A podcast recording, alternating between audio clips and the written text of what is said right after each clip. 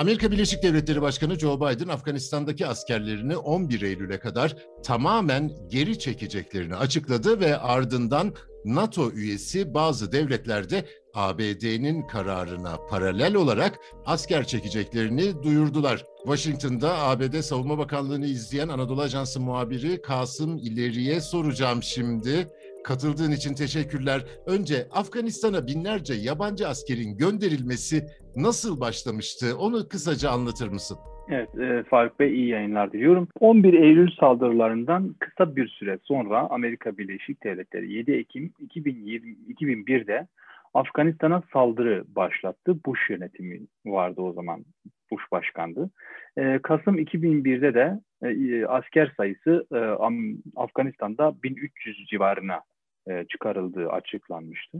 Dolayısıyla Afganistan'ın işgali 11 Eylül saldırısından hemen sonra e, Bush'un e, özellikle de El-Kaide lideri Usama Bin Laden'i Afganistan'dan istemesi ve verilmediği takdirde saldırı başlatacağını duyurmasından sonra bu talep gerçekleşmemişti. Dolayısıyla Amerika'da İngiltere ile birlikte ilk başta daha sonra da bazı NATO kuvvetleri de buna dahil oldular. İngiltere ile birlikte Afganistan'a yönelik saldırı başlattı. Kasım tabii 2001'de dediğim gibi asker sayısı 1300 iken Aralık'ta yani bir ay sonra e, 2500 asker, Amerikan askeri e, Afganistan'a gönderilmişti. Dağlık bölgeler, Tora Bora bölgesinde operasyonlar vardı. E, evet, El-Kaide büyük ölçüde Afganistan'da e, büyük zarara uğratılmıştı. Birçok e, elebaşını kaybetmişti ama Usama Bin, Usama Bin Laden e, hayattaydı ve aranıyordu. Dolayısıyla asker sayısı Usama Bin Laden'i bulacağız e, kaygısıyla sürekli arttı Amerika'da. Aralık 2002'de 9800 asker vardı Afganistan'da. E, bir yıl sonra yani Aralık 2013'e geldiğimizde bu sayı e, 13.100'e kadar çıkmıştı.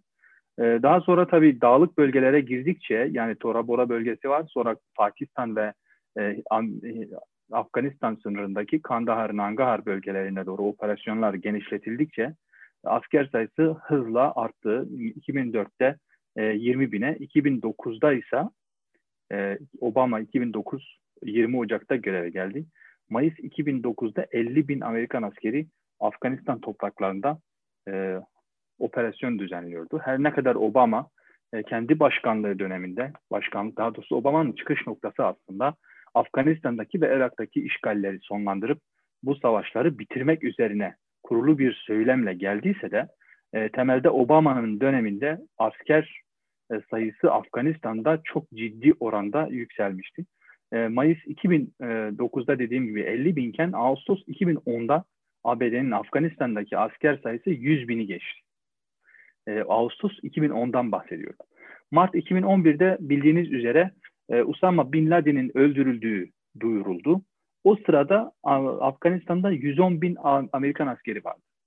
Obama ilk çekilmeyi birinci döneminin son aylarında yaptı. E, yani e, Eylül 2012'de asker sayısını 77 bine düşürdü. E, daha sonra 2013'te 46 bine indirdiler bu sayıyı. Aralık 2014'te de Obama asker sayısını 16 bin civarına çektiğini açıklamıştı. Ee, bunu 2015'te tabii 9800'e sonra da 5500'e indireceklerini söylüyorlardı ama iki bu gerçekleşmedi. Doğrusu 5500'e hiçbir zaman Amerikan askerleri sayısı inmedi.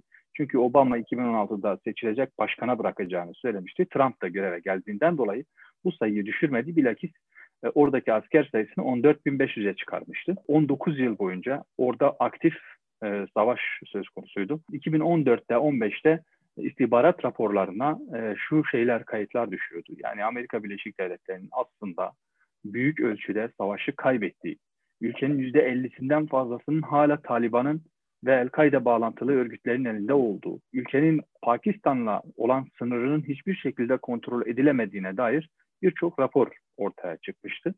E, kayıtlara göre ABD'nin orada 2300 askeri e, kayıp verdiği ve savaşın siyasi ve askeri ayağı dahil toplam maliyetinin bir buçuk trilyon dolara e, geldiği biliniyor. E, sivil kayıplarının haddi hesabı yok tabi orada. Obama döneminde sivil kayıpları artmıştı. 2011'de bu drone politikasıyla Afgan-Pakistan sınırında drone saldırılarında e, binlerce sivil hayatını kaybetmişti. Operasyonların zirve yaptığı 2002-2007 döneminde resmi kayıtlara göre 43 bin civarında Afgan sivilin öldürüldüğü söyleniyor ama bunlar resmi kayıtlar tabii. ABD'nin sivil kabul etmediği veya sorumluluk kabul etmediği saldırılar da var. Bazı kaynaklara göre savaşçı sivil toplam ölenlerin sayısı 157 e, bin, bazılarında 160 bini geçtiği iddia ediliyor. Obama dönemindeki en büyük tartışma Afganistan'da durumun aslında hiç de iyiye gitmediği üzerineydi. Defalarca teftiş raporlarında istihbaratın Obama döneminde özellikle de çekilme sırasında e, Taliban'ın e, yani şey olduğunu, e, her şeyin yolunda gittiğini, orada Afgan hükümetinin, Afgan ordusunun önemli bir kabiliyet elde ettiğini iddia ediyorlardı. Diğer taraftan da bölgede Helmand bölgesi, Nangahar, Kandahar bölgelerinde Taliban çok aktif bir şekilde çalışıyordu. Hakani e, ağı dedilen Hakani Network, Amerika'nın Hakani Network dediği yani bu Taliban'ın biraz daha Pakistan'la da ilişkisi olan bir grup.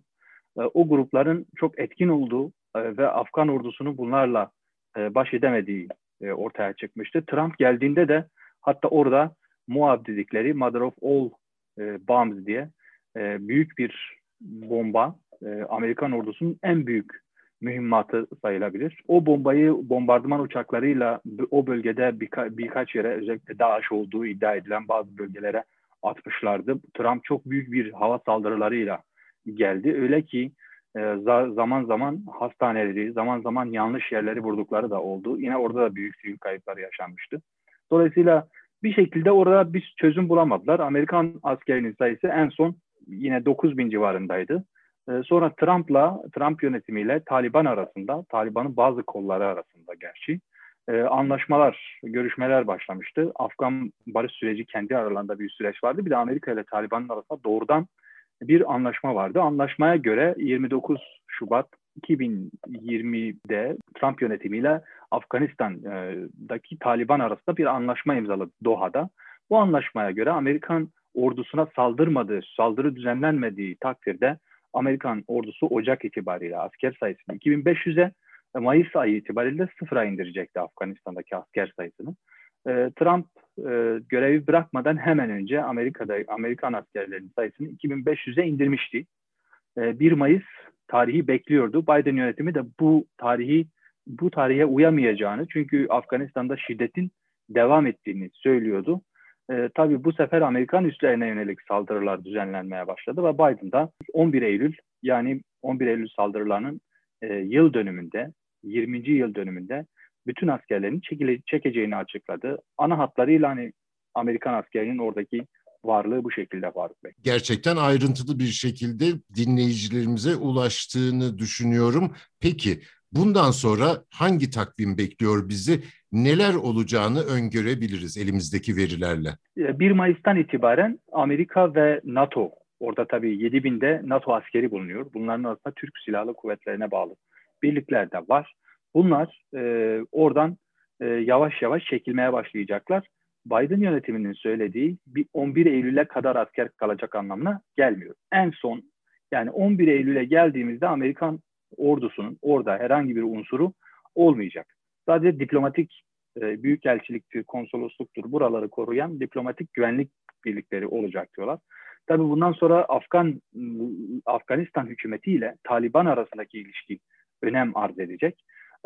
Biden yönetimi zaman zaman şu ifadeyi de kullanıyor. Taliban'ın e, DAEŞ, bölgedeki DAEŞ unsurlara, unsurlarına karşı savaştığı da, hmm, savaştığını da Amerikan e, yetkilileri salık veriyorlar. Bu biraz ilginç bir nokta. Yani Taliban'ı bir anlamda yavaş yavaş meşrulaştırma yoluna e, gidebilirler diye düşünüyorum. Takvim olarak hani 11 Eylül'e kadar bütün kuvveti çekecekler. Dolayısıyla Afganistan Savaşı resmen sona ermiş olacak. Ama bundan sonraki siyasi ilişkilerde Taliban'ın da hükümete katılımı söz konusu olacak.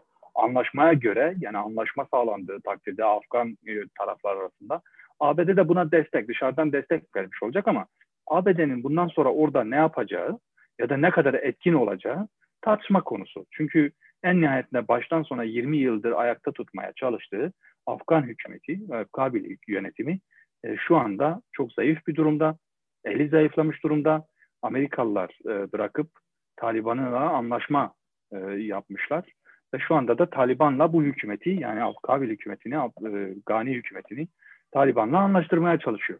E, bundan sonraki süreçte Afganistan'da neler olacağı önem arz edecek. İstanbul Şekilde görüşmelerine bakacağız tabii değil mi? Bir de o var. Evet yani Moskova'da bir görüşme vardı. Moskova tarafları toplamıştı. Amerika'nın da o önerisiyle bir de Türkiye'de biz e, Türkiye'nin artık bundan sonra o görüşmelere yani Afganlar arasındaki görüşmelere, hükümetle Taliban arasındaki görüşmelere e, Türkiye'nin bundan sonra ev sahipliği e, yap yapmasını bekliyoruz. Bu İstanbul'da yapılacak e, toplantılar ve bunun ardına da Türkiye'nin orada nasıl bir rol alacağı da netleşmiş olacak.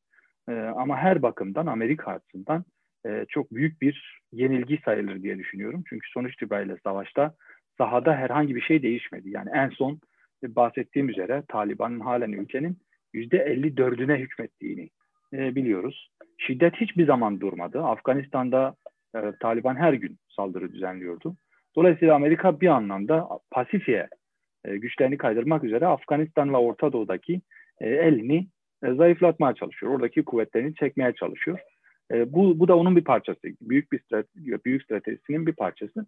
Ama tabii Türkiye burada bundan sonra rol almış olacak. Çünkü NATO kuvvetleri de çıkıyor. Yani paralel olarak NATO da NATO Genel Sekreteri de geçen açıkladı. Paralel olarak Amerika ile paralel olarak onlar da askerlerini çekecekler. 7 bin askerden bahsediyoruz toplam NATO kapsamında. Washington'dan Kasım İleri'ye teşekkür ediyorum. Bir bakışta bu kez bu kadar. Bizi hangi mecrada dinliyorsanız lütfen abone olmayı unutmayın. Hoşçakalın.